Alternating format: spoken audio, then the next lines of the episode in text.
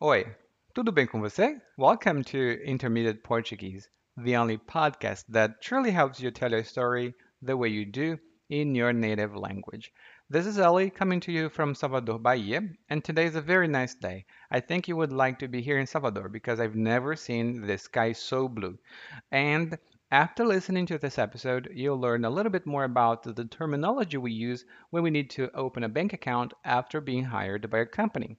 You know, sometimes you do have to know that kind of vocabulary because you never know in what situation you will be here in Brazil. And just so you know, sometimes we need to know what we know so we know what we don't know. That's a little bit confusing, but what I'm talking about here is if you know exactly what level of Portuguese you have now, you may know what to do from now on. And if this describes you, go to intermediateportuguese.com forward slash Portuguese hyphen assessment, intermediateportuguese.com forward slash Portuguese hyphen assessment. You also can find this link on the uh, show notes for this episode. And you're there, you'll have a very detailed point by point diagnostic test with a writing element to see exactly what level you are at right now. And now, let's get started.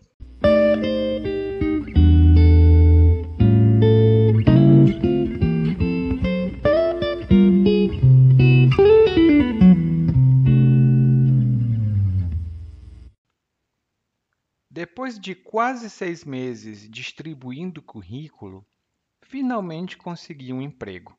Agora estou cuidando dos últimos detalhes para a contratação. A mulher do RH me disse para abrir uma conta no banco Cadesco. Eu já tinha uma conta salário aberta em outro banco, então pensei que fosse possível utilizar a mesma.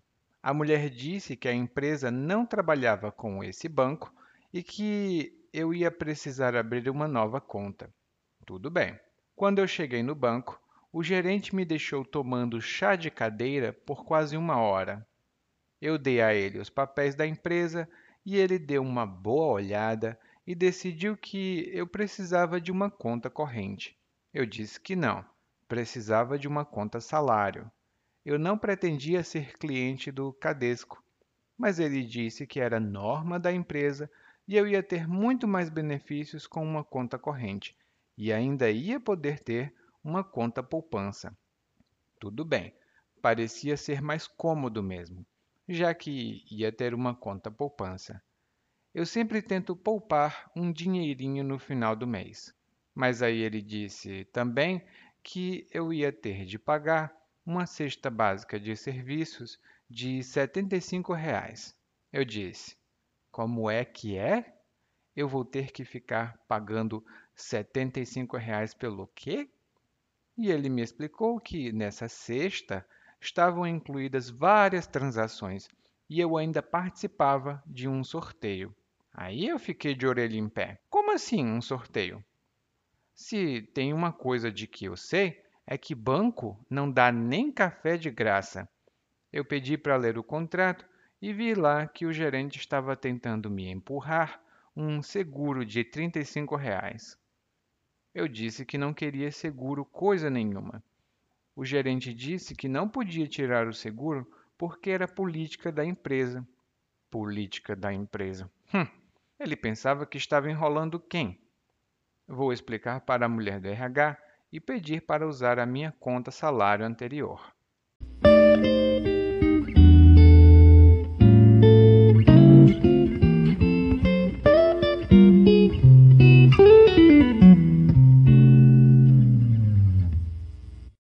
Narrador aqui passou por uma situação não muito positiva. Ele ficou sem emprego durante seis meses. E ele diz assim: Eu fiquei quase seis meses distribuindo currículo. O currículo é o curriculum vitae, que é um documento onde você lista toda a sua experiência profissional. Quando a gente diz, ah, eu vou escrever o meu currículo ou eu vou fazer o meu currículo, significa que a gente vai escrever esse documento. Também é quando a gente fala sobre a experiência de alguém. Se você ouvir que fulano tem um bom currículo, significa que Fulano tem uma boa experiência profissional e boas credenciais também. Bom, o narrador conseguiu um emprego, finalmente, e ele agora precisa cuidar da burocracia, dos pontos finais da contratação do emprego. E aí, uma necessidade que normalmente a gente tem é abrir uma nova conta, que a gente chama de conta salário. Aqui no Brasil, a conta salário, a gente abre uma conta salário quando o empregador, ou seja, a empresa que vai empregar a gente, manda um documento para o banco com o qual eles têm um acordo, e esse acordo se chama convênio. Então, a empresa conversa com o banco e diz: por favor, abra uma conta salário para esta pessoa. E na conta salário, você pode receber apenas o salário. Outras coisas, outros depósitos não são permitidos na conta salário. E o narrador precisa abrir uma conta salário. Ele pega os documentos da empresa e vai para o banco. Mas lá no banco ele diz: O gerente me deixou tomando chá de cadeira. Essa é uma expressão, tomar chá de cadeira, significa esperar muito tempo, muito, muito tempo mesmo. Em geral, em um banco ou em alguma instituição. Você pode dizer, por exemplo, ai, eu fui no banco para sacar o meu dinheiro e tomei chá de cadeira. Tinha muita gente lá. Eu sempre, quando vou ao banco, tomo chá de cadeira. Ou você vai para o médico e precisa esperar muito tempo. Você fica tomando chá de cadeira enquanto o médico não vem para falar com você, para ver você. E aí ele tomou chá de cadeira por quase uma hora e depois quando conversou com o gerente, o gerente disse que ele precisava não de uma conta salário, mas sim de uma conta corrente. A conta corrente é o tipo de conta mais comum para você poder movimentar dinheiro. Nela você pode depositar muito rapidamente, você pode sacar o dinheiro também. E não tem restrições, por exemplo, você não precisa esperar, você pode usar o seu cartão de crédito e movimentar a sua conta corrente.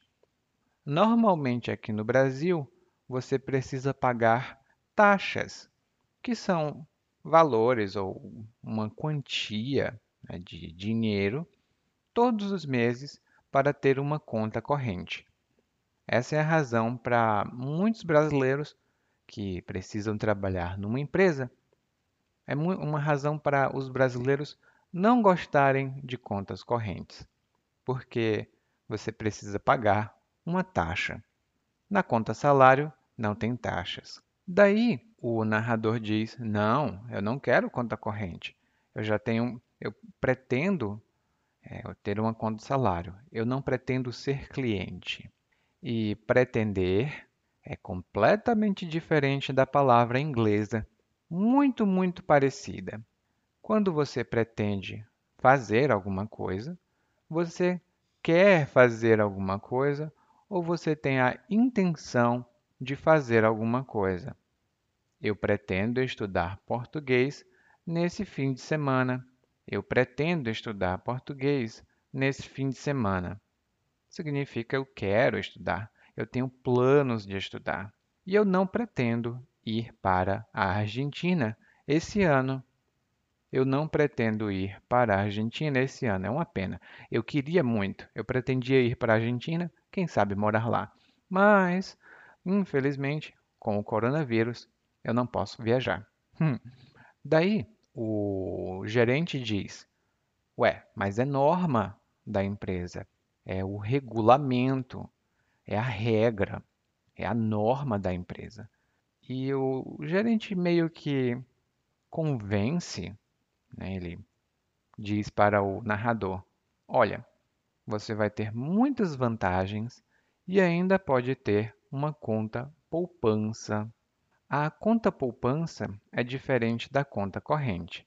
Normalmente você pode retirar ou sacar dinheiro da sua conta poupança, mas normalmente quando você coloca o dinheiro lá, você não precisa sacar e o dinheiro cresce, ele aumenta. Em português, nós dizemos que o dinheiro rende uma porcentagem pequena todos os meses da sua poupança. Por exemplo, se você depositar mil dólares na sua conta corrente, depois de um ano, provavelmente você vai ter menos que mil dólares. Mas se você depositar mil dólares na sua conta poupança, muito provavelmente no final de um ano você vai ter 1.006, 1.007, 1.012 dólares. Alguma coisa assim. Vai ter um pouquinho mais de dinheiro. E na conta poupança, a gente diz em português que não correm taxas na conta poupança. Significa que você não paga taxas, não paga nada né, pela conta poupança. É uma modalidade muito popular de conta aqui no Brasil. Daí o narrador, ah, tudo bem, já que vai ter uma conta poupança, eu quero. E já que em português é uma expressão muito boa que significa visto que, como. É um pouco como a expressão inglesa since ou as. Em, por exemplo, since I'll have it, it's good.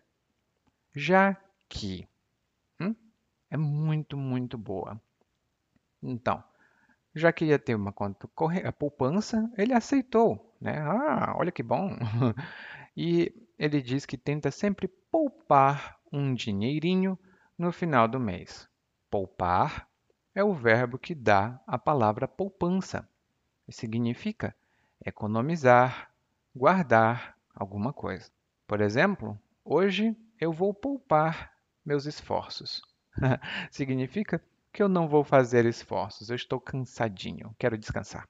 Ou eu vou poupar dinheiro para viajar para a Argentina. Eu quero muito conhecer a Argentina.